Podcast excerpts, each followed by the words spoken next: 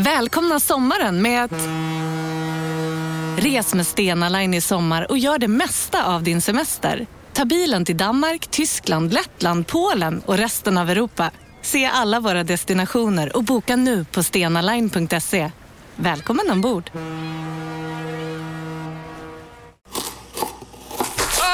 Dåliga vibrationer är att skära av sig tummen i köket.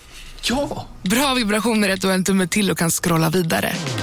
Få bra vibrationer med Vimla. Mobiloperatören med Sveriges nöjdaste kunder enligt SKI. Hej, Susanne Axel här. När du gör som jag och listar dig på en av Krys vårdcentraler får du en fast läkarkontakt som kan din sjukdomshistoria. Du får träffa erfarna specialister, tillgång till lättakuten och så kan du chatta med vårdpersonalen. Så gör ditt viktigaste val idag, lista dig hos Kry.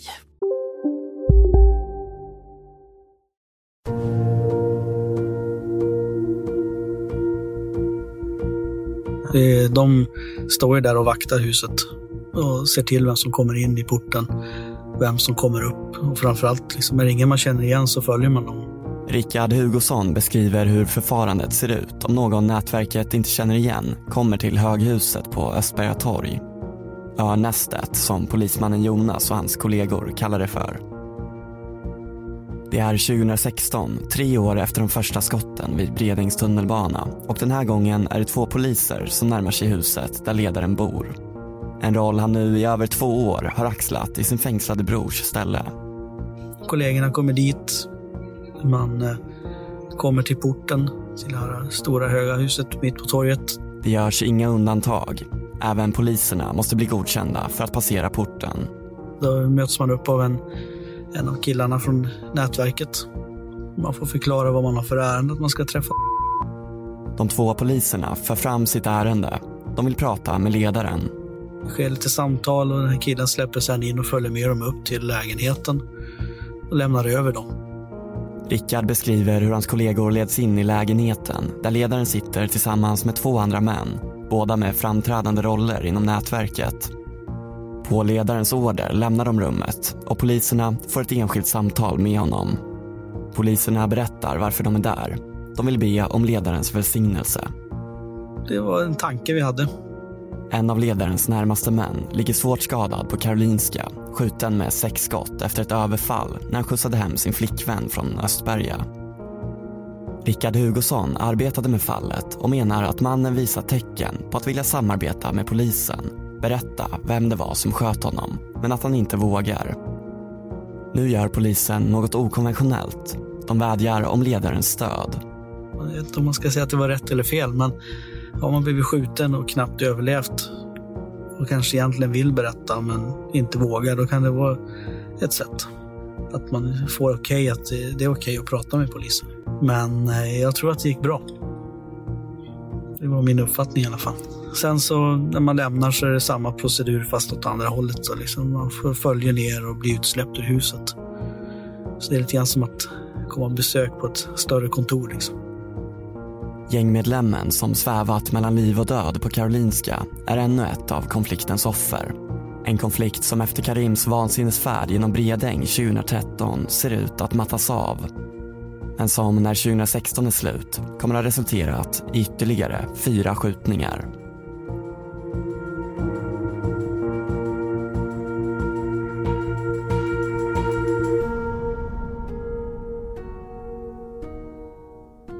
Du lyssnar på en mörk historia om Östberga-konflikten och jag heter Karl Fridsjö. Del 3, Örnästet.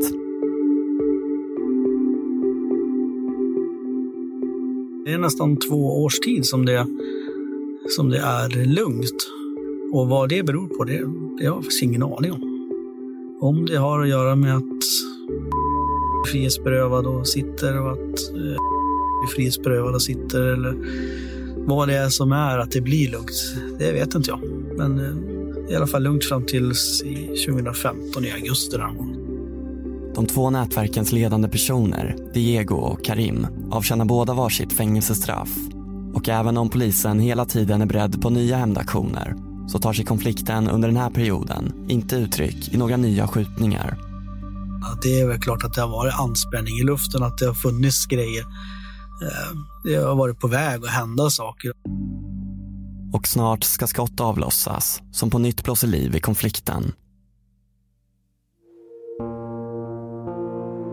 Det är strax efter lunch i Bredäng en sommardag 2015. Flera boende sitter på trottoaren och väntar.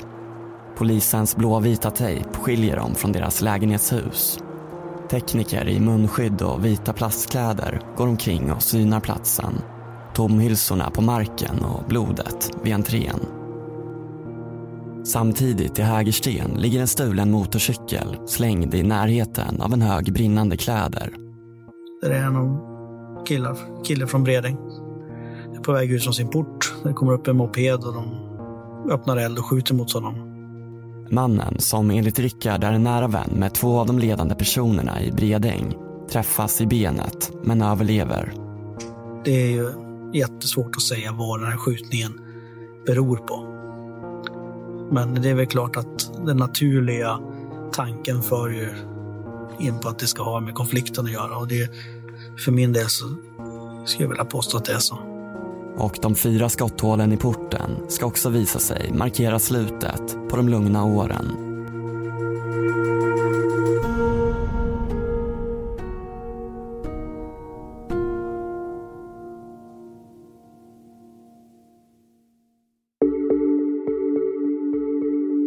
Jag jobbade med ett reportage som handlade om eh, hur eh, kriminella tar sig in, hur kriminella utnyttjar demokratin.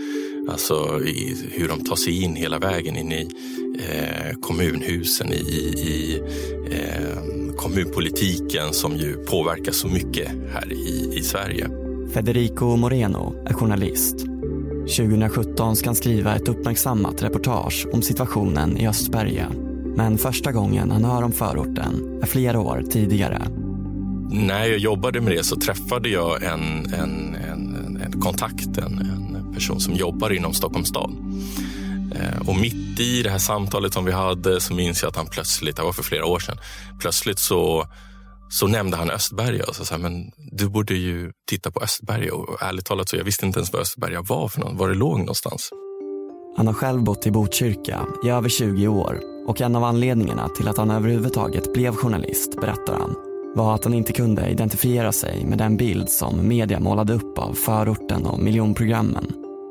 Den, den var ju ofta, eh, tyckte jag, rätt så ensidig. Eh, antingen så var det eh, antingen var det bara liksom utanförskap och ja, det var liksom himmel eller helvete kan man säga.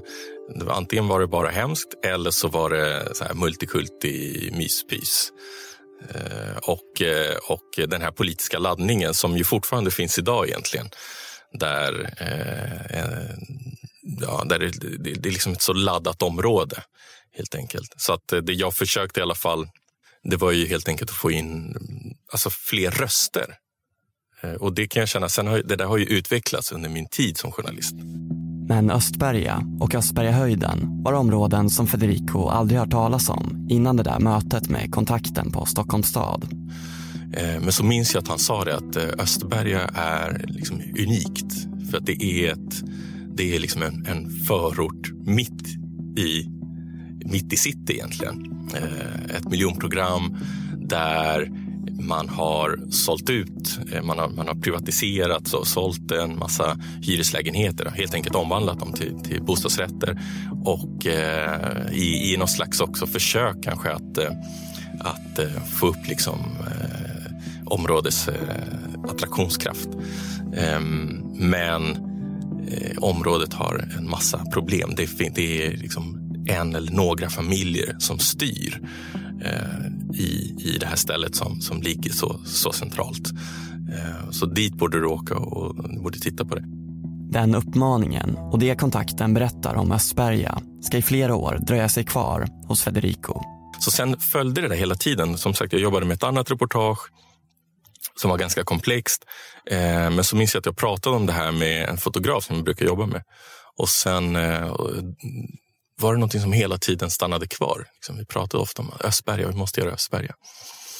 Och någonstans där, så lite av en, eh, alltså, plötsligt så berättade hon att hon hade träffat en person som eh, hade flytt faktiskt från Östberga som hade bott där, haft, eh, ägt en, en lägenhet men eh, tvingats fly eh, på grund av eh, kriminella som, som hade pressat henne. Liksom.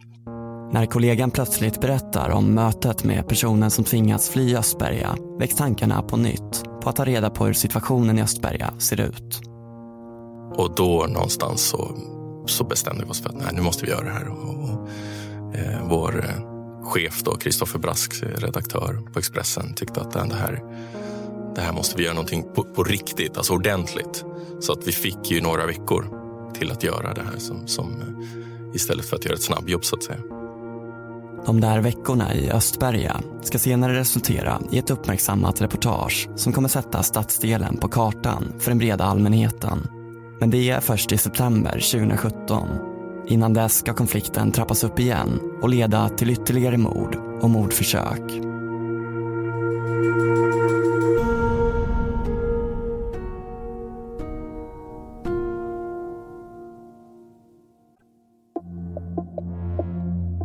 Det är i mars 2016 som konflikten skördar sitt nästa offer. Efter det här mordförsöket 2015, när det har varit lugnt i två år, så hade det kunnat tagit en liten vändning. Antingen så, så ja, men då lugnar det ner sig och sen så ebbar det ut. Men just det här mordet, ska jag säga, det här är det som sätter liksom fart på allting igen. Och gör eh, att den här konflikten tar en väldig fart igen. Mannen som får sätta livet till den här gången har även han starka kopplingar till flera ledande personer i Bredäng, enligt Rickard Hugosson. Den här dagen i mars har mannen just fått skjuts hem till sin lägenhet efter att ha umgåtts med några vänner. Han släpps av av sina kompisar, de har varit och tränat på gymmet. De släpper av honom och ser i, i backspegeln hur en bil följer efter honom in på parkeringen. Efter att ha lämnat honom vid hemmet börjar vännerna åka därifrån Plötsligt hörs skott. De vänder snabbt tillbaka. Ja, då skjuts han med ett automatvapen mer eller mindre utanför hemadressen. Det är en park med barn som leker alldeles i närheten. Ytterligare ett sånt där ställe där man eh, det är dagtid, man, man struntar i liksom vad som finns i, i den omgivningen runt om. Det, det, det, det mordet tar väldigt hårt på i hela den här miljön i Bredäng. För mannen som mördas utanför sitt hem är inte vem som helst. Enligt Rickard Hugosson hade han stort inflytande i den kriminella miljön i Bredäng. Omtyckt kille i Bredäng. En, eh, en kille som Jag skulle säga att han var den här killen i, i det här nätverket som kunde gå in och förhindra interna problem. Så alltså var det folk som började bråka eller grejer så var en sån här kille som kunde gå in och få, få det att bli lugnt. Alltså han var viktig på det här äh, sättet att han, ja men en liten intern medlare. En bra kille i miljön helt enkelt. Om polisen hoppades att mordförsöket i Bredäng i bästa fall inte skulle generera fler hämndaktioner så förstår de nu att de lugna åren är över.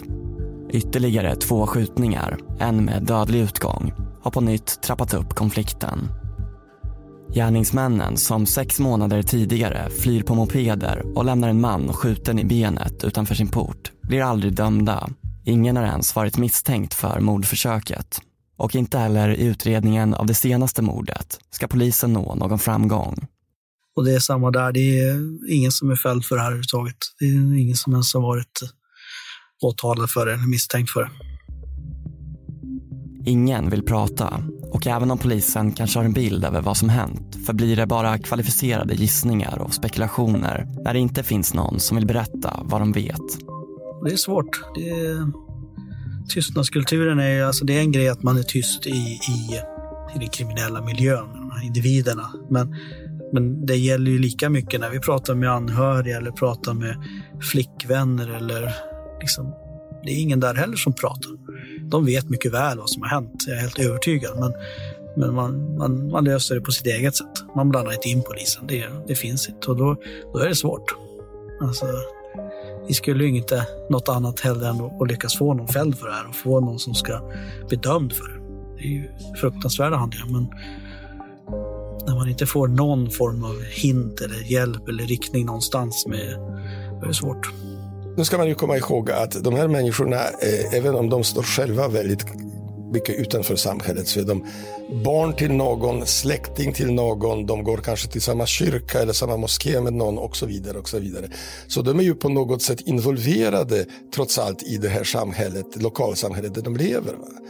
Och i det där lokalsamhället där man för övrigt drabbas väldigt kraftigt av deras, kraftigt av deras brottslighet, för att en hel del av brottslighet riktas just till människor som finns väldigt nära. Där är situationen sådan att, att människor inte heller litar på att, att myndigheterna kan göra något åt det här. Och, och, eh, i värsta fall så, så väljer de här människorna sida va? och eh, gör kanske helt rationell eh, bedömning att, att det är bättre att alliera sig med skurkarna trots att man vet att de är skurkar, än att alliera sig med myndigheterna för att det blir lätt att leva så. För att om man inte gör det så är risken mycket stor att man kommer själv råka illa ut. Och tystnadskulturen, oviljan att samarbeta med polisen, är enligt kriminologen Jerzy Sarnecki en av de främsta anledningarna till att så få gängrelaterade skjutningar klaras upp i Sverige. Det är ju själva, det är själva kärnan av det här problemet. Va?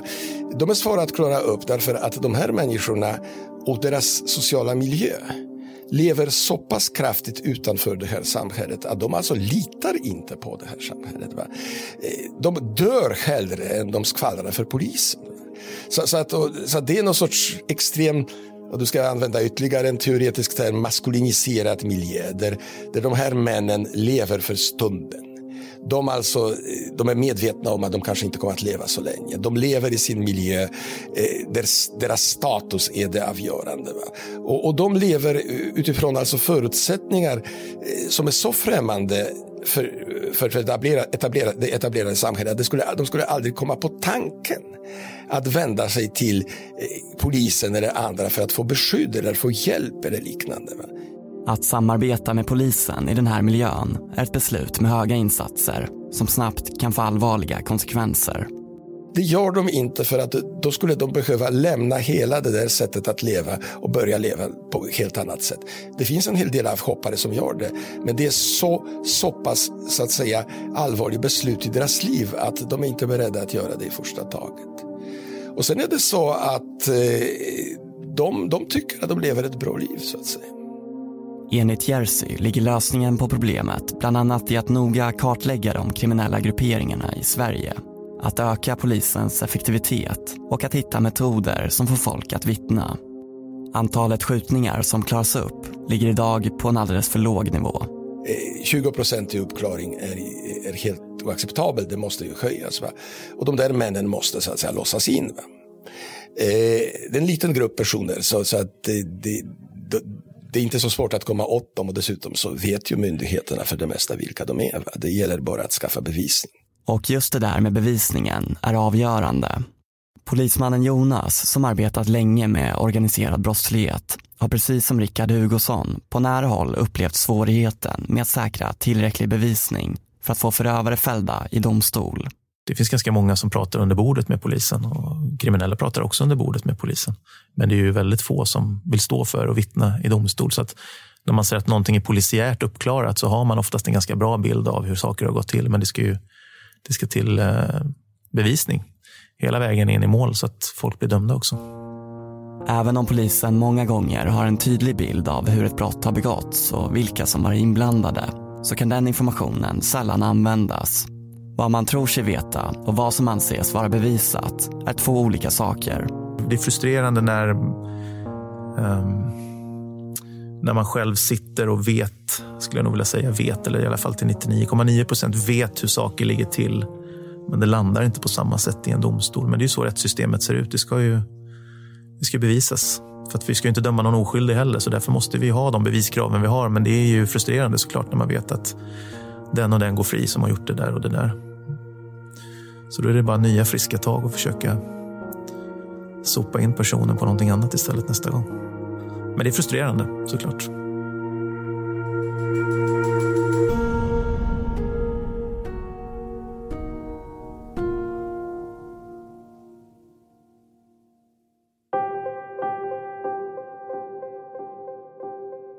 Där och då så är det såklart, det är, all, det är klart alla blir påverkade när någon blir mördad.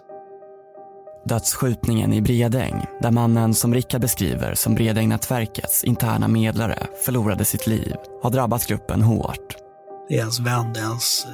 Men jag tycker att man har märkt det framför allt kanske efter, lite när det gått lite tid, liksom, när man börjar förstå vem, vad den här killen betydde för, för de här, så, så märker man att det, det här, det är ju ingenting som kommer att gå obemärkt förbi, utan det kommer ju hända någonting. Någon form av hämnd för det här kommer ju att ske. Det är ganska uppenbart. Och ett drygt halvår senare, den 2 juli 2016, ska Rickard och polisens farhågor besannas. Klockan är halv nio på kvällen när en man med en framträdande roll inom nätverket befinner sig i en bil tillsammans med sin flickvän. Han eh, har under dagen befunnit sig uppe i Östberga, uppe på torget. Han... Det där var för att uppmärksamma er på att McDonalds nu ger fina deals i sin app till alla som slänger sin takeaway förpackning på rätt ställe. Även om skräpet kommer från andra snabbmatsrestauranger som exempelvis Ma... Eller till exempel Burger... Om en så vidde på väg till dig för att du råkar ljuga från kollega om att du också hade en och innan du visste ordet av du hem kollegan på middag och... Då finns det flera smarta sätt att beställa hem din sous på. Som till våra paketboxar till exempel. Hälsningar Postnord. Bara på Storytel. En natt i maj 1973 blir en kvinna brutalt mördad på en mörk gångväg. Lyssna på första delen i min nya ljudserie. Hennes sista steg av mig, Denise Rubberg. Inspirerad av verkliga händelser. Bara på Storytel. Hans flickvän hoppar in i bilen och åker därifrån. Eh, på vägen ut ur Östberga så möter de en bil som, som de reagerar över, eller reagerar över framför allt. Eh, att det är någonting som är märkligt. Bilen de möter gör plötsligt en U-sväng. Mannen reagerar instinktivt, vänder runt och ställer sig jämsides med den andra bilen för att kunna se vem det är som förföljer honom. Helt övertygad om att han känner igen killen som kör den här bilen. Vi har eh, vänner på besök från Skåne eh, som vi har känt i många, många år, men de har aldrig varit här uppe och hälsat på innan. I Enskede, bara minuter därifrån, har Fredrika och hennes man Thomas suttit i trädgården och umgåtts med familjen och några ditresta vänner. Det är lördag, det är en solig och fin eftermiddag och eh, vi sitter tillsammans i pergolan och eh, pratar. Klockan är åtta, halv nio på kvällen och eh, de konstaterar att gud vad här är fint, det är ju värsta Bullerbyn. Nu sitter de på glasverandan och äter middag. Vi väntar på att fotbollen ska dra igång. Det är någon form av VM-kvalmatch eller EM-kvalmatch den kvällen. Eh, så vi sitter och väntar in det helt enkelt och satt på tvn och sånt där. Men vi dröjer oss kvar i glasverandan, vi har ytterdörren öppen och sitter och pratar. Samtidigt i Östberga ser mannen hur en av personerna i bilen som förföljt honom och flickvännen håller i en AK47. Plötsligt öppnas eld rakt in i bilen. Både han och flickvännen träffas av skotten. Han trampar gasen i botten. Det blir en biljakt som går från Östberga bort mot Enskede. Där det skjuts, bilen som jagar, det skjuts det under hela den här resan med automatvapen efter dem. Eh, jag vet att beskriver väldigt tydligt hur de passerar en, en kvinna med barnvagn som, som går där. Samtidigt som man hör skotten komma och gå in i bilen. Och vi sitter och pratar när vi hör i lite fjärran något som smäller. Och man tänker instinktivt så här, var det en punktering? Ja, vi fortsätter prata i alla fall och sen så hör vi hur det gasas på. Inget konstigt med det heller egentligen. Det är trafikerat på morgon och på sen eftermiddag. Men vi är också ganska vana vid att ibland så kommer folk i hög fart. Eh, man kan höra hur de liksom gasar på motorcykeln eller, eller bilen eller sådär. Men sen hör vi hur det börjar liksom låta. Tänker, okej. Okay. Och sen är det värsta kraschen. Vi hör hur någon verkligen kraschar på andra sidan planket. Det Fredrika och de andra hör är krocken när skytten prejar den andra bilen av vägen bara 20 meter från trädgården där de sitter. Bakom träplanket spinner bilen runt och åker rakt in i ett ungträd på andra sidan vägen. Bilen hamnar liksom med bakändan upp på ett träd så att han kommer inte ut. Hans tjej lyckas springa från platsen in i en annan trädgård och gömma sig. Men eh, han sitter själv i bilen, skjuten i benen så det, han tar sig liksom ingenstans. Och så blir det helt stilla. Han beskriver hur tre stycken killar hoppar ur den här bilen. Han tittar sig över axeln och ser liksom att de kommer. Sen börjar skotten hagla på nytt. Och sen så hör vi igen hur någon bara pumpar. Alltså det är bara...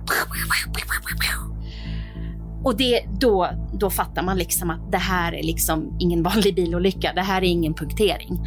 Vi reser på oss alla fyra vuxna eh, och eh, min tjejkompis och min man springer ut först. Eh, och eh, jag stannar vid verandan, för vi har barnen inne i huset. Men de andra tre springer ut. Eh, och då hör jag hur en bil åker. Samtidigt som man hör en tjej som börjar skrika “Hjälp! Ring ambulans! Hjälp!” Mannen i bilen är träffad av flera skott. När flickvännen springer tillbaka till bilen efter att ha gömt sig i en närliggande trädgård under tiden de tre förövarna pepprat bilen med kulor är mannen övertygad om att han kommer att dö. Så att när de har lämnat sen så säger han till sin tjej att eh, vem det var som han har känt igen som var en utav de här.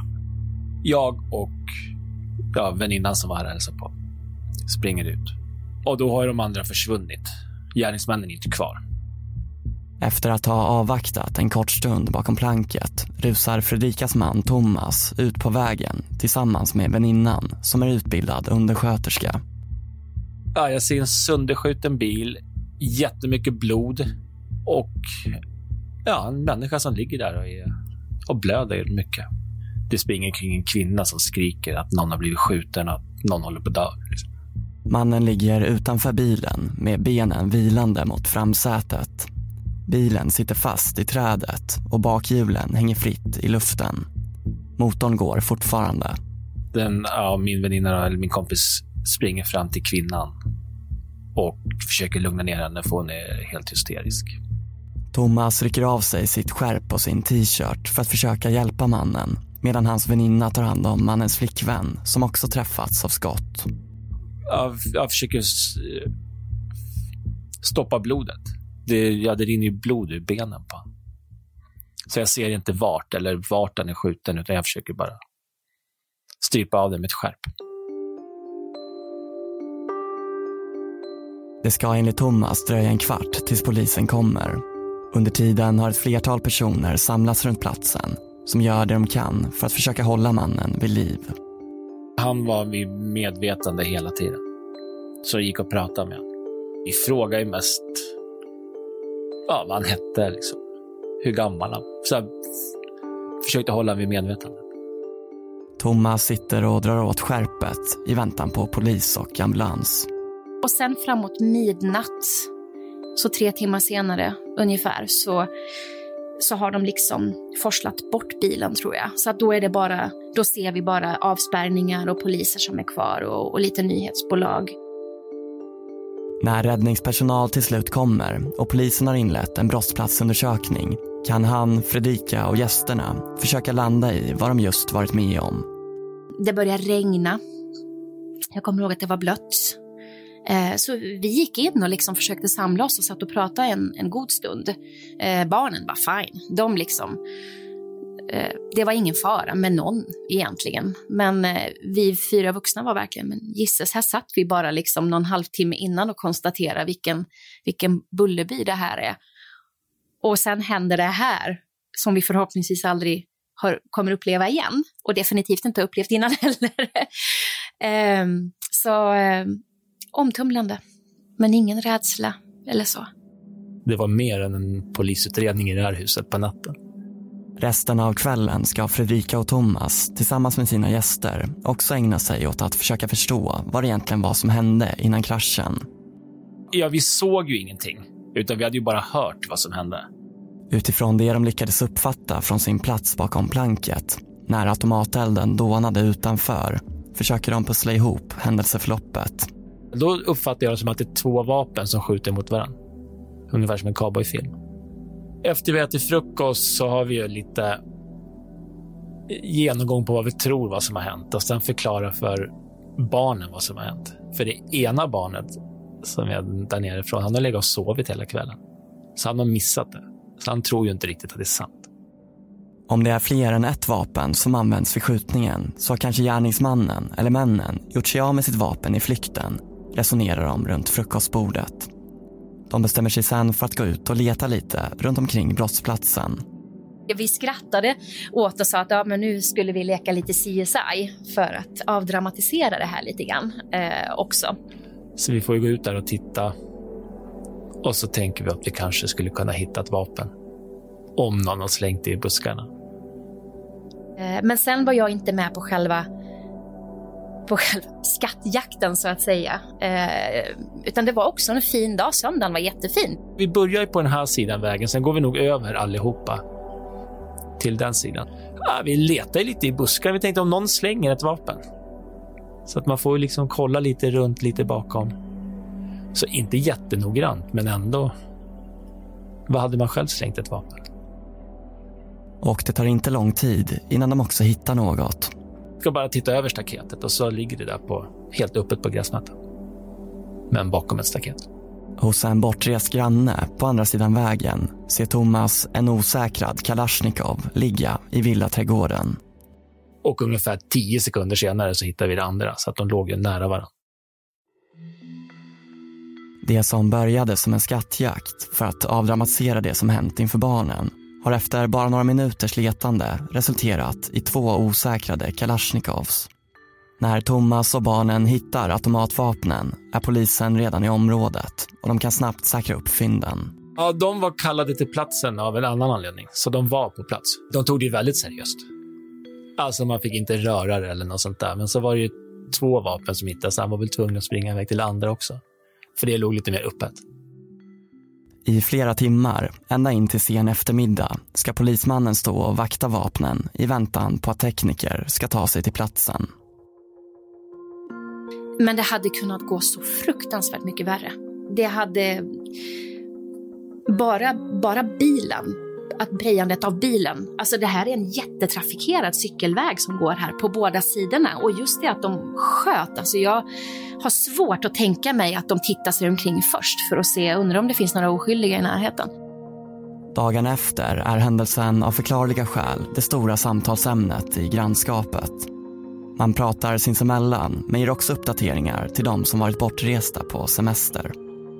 Det var mycket frågor. Vi som var hemma, det blev liksom det naturliga samtalsämnet ett tag. Liksom att, eh, speciellt de vi visste som också var där, som kom fram och hjälpte till. Eh, men sen var det ju flera grannar som inte var hemma. Så det var ju nog lite grann så, shit, vad hände liksom? Och, och sådär. Vi fick prata lite om det efteråt. Ett samhälle är ett samhälle och är aldrig starkare än den svagaste länken. Vi kan aldrig tro att vi förskonas för sånt bara för att det är gäng som inte kommer härifrån. Och så länge samhället ser ut som, som det gör så är det ett samhällsproblem. Eh, det, var många, det var många fina samtal den sommaren. Men det pratades om det lite grann, men inte så länge efteråt. Sen kom sommaren emellan och sådär. Vi hade mycket prat, eller har haft mycket prat om, ja, man har överlevt ett mordförsök, man har fått en chans att komma vidare. Vad, vad ska man ta vägen med livet och hela den här biten? Och Rickard Hugosson kommer under polisutredningen ha flera samtal med den skjutne mannen som efter mordförsöket nu ligger på intensiven på Karolinska. Han är mycket svårt skadad. Att han överlevt är ett mirakel. Det här tillfället är helt otroligt. Han, han är skjuten i ryggen. Han har, jag vet inte om han har tio skott som har gått genom kroppen. Han är mer eller mindre död vid två tillfällen. Ett tillfälle på typ sjukhuset tror jag att det är när han kommer in där. Han har förlorat så mycket blod. Och sen så vi, två veckor senare så är han på väg att dö en gång till när kärl brister i benet. Så han har opererat. Så han är riktigt illa, illa däran. Det är under vad han trodde var sina sista minuter vid liv som mannen identifierar en av skyttarna för sin flickvän. Han kände igen honom som en ledande person i Bredäng-nätverket. Den uppgiften finns nu i utredningen. Flickvännen har berättat att mannen namngav skytten och bad henne ringa grabbarna i Östberga. Rickard Hugosson och polisen hoppas nu att mannen ska stå fast vid det. Har ju berättat för sin tjej och det finns liksom att han har sett vem det var. Men um, under tiden som går, det blir en väldigt lång utredning. Så är det alltid. Och man märker liksom att det blir svårare och svårare att berätta vad som har hänt. Alltså, det har skett mycket påtryckningar, det har varit hot på Flashback, det har varit... Eh, det är inte helt enkelt.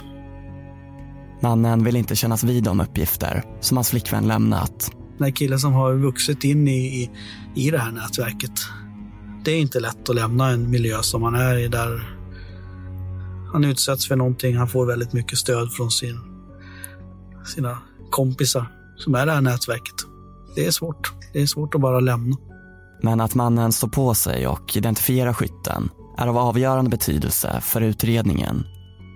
Det är då polisen bestämmer sig för att försöka stötta mannen genom att fråga ledaren om lov. Just det här med tystnadskulturen, liksom att man kanske får stöttning från en ledande individ som man känner att det är okej. Okay. Rickard Hugosson ska senare sammanfatta polisernas möte i en promemoria. Hela scenen, hur poliserna blir eskorterade in och ut ur höghuset. Männen som på order lämnar rummet ska illustrera ledarens makt och inflytande. Det har aldrig hänt. Men enligt mannen som pekas ut som ledare har det här mötet aldrig ägt rum. Han ska få frågor om det två år senare när han själv står åtalad för att ha anstiftat mordet på Bällstavägen i Bromma och Rickard Hugosson är kallad att vittna. Det här som han sa idag stämmer absolut inte. Sitter i rättssalen, ni kan fråga honom själva om jag någonsin påverkat honom och han ska prata med polisen om Har du någon gång i din lägenhet, bortsett från när du greps inför den här eh, rättegången, har du någon gång haft någon polis hemma i din egen lägenhet? Där? Aldrig, aldrig någonsin. Okay. Vad som än sades på mötet och om det överhuvudtaget ägde rum så tycks inte polisen ha uppnått vad de ville under tingsrättsförhandlingen så vill mannen inte kommentera det flickvännen berättat att han sa till henne efter biljakten. Han varken förnekar eller bekräftar och svarar bara inga kommentarer på frågor som rör det. En ledande person inom Bredängsnätverket åtalas för mordförsök. Han döms till 15 års fängelse i tingsrätten men ska senare frikännas när domen överklagas till hovrätten. Bara en sån sak som att man måste som att eh, de här personerna var tvungna att, att fly, gömma sig. Ehm, bilden var helt klart eh, att det här var, det här var på allvar. Liksom.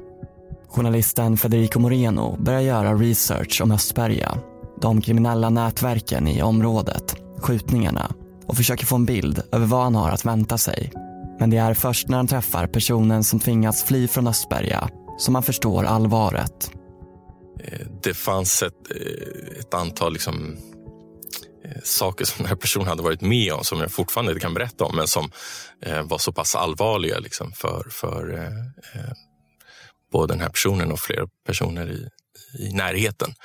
Eh, som som eh, egentligen bara gjorde att jag blev ännu mer nyfiken på, på vad det var som hände.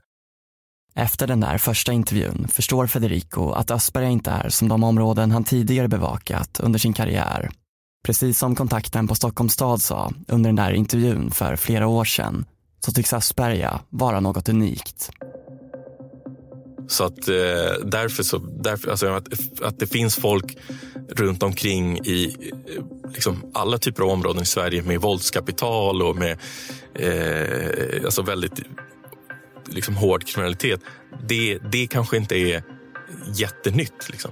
Men att man kan eh, leva liksom eh, under, under den här, eh, eh, alltså mer eller mindre, liksom, ja men att man, att man kan eh, styras i sin vardag så mycket av ett kriminellt nätverk. Liksom. Det, det var det unika och därför vill jag veta just hur det är att bo här. Hur det är att vara boende i ett sånt område. Innan Federico börjar söka efter svaren på de frågorna och för första gången själv får uppleva nätverkets makt på plats i Östberga ska ytterligare ett mord äga rum. Han ska ha gått därifrån leende och eh, satt sig i bilen och kört eh, väldigt, väldigt lugnt och långsamt därifrån. Liksom. Händelsen kommer inte bara beskrivas som en attack mot bröderna utan mot hela Östberga.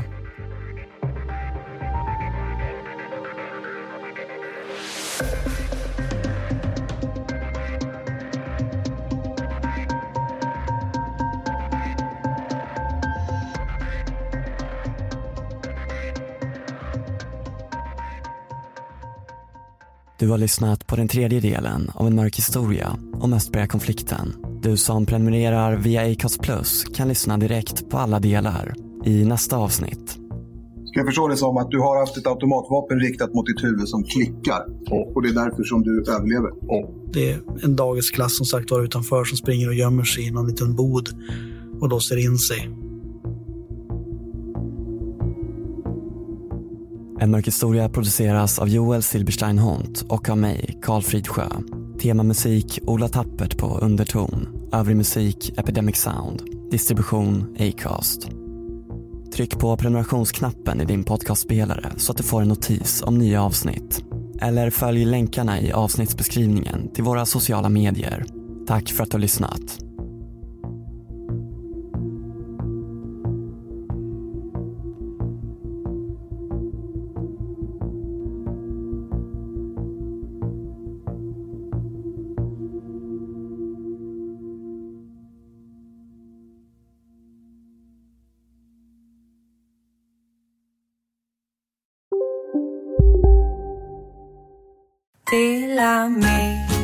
Hej! Är du en av dem som tycker om att dela saker med andra? Då kommer dina öron att gilla det här. Hos Telenor kan man dela mobilabonnemang. Ju fler ni är, desto billigare blir det. Skaffa Telenor familj med upp till sju extra användare. Välkommen till någon av Telenors butiker eller telenor.se. Kolla menyn. Vadå? Kan det stämma? 12 köttbullar med mos för 32 spänn. Otroligt! Då får det bli efterrätt också. Lätt! Onsdagar är happy days på IKEA. Fram till 31 maj äter du som är eller blir IKEA Family-medlem alla varmrätter till halva priset. Vi ses i restaurangen på IKEA. Demideck presenterar Fasadcharader. Dörrklockan. Du ska gå in där. Polis? Effektar?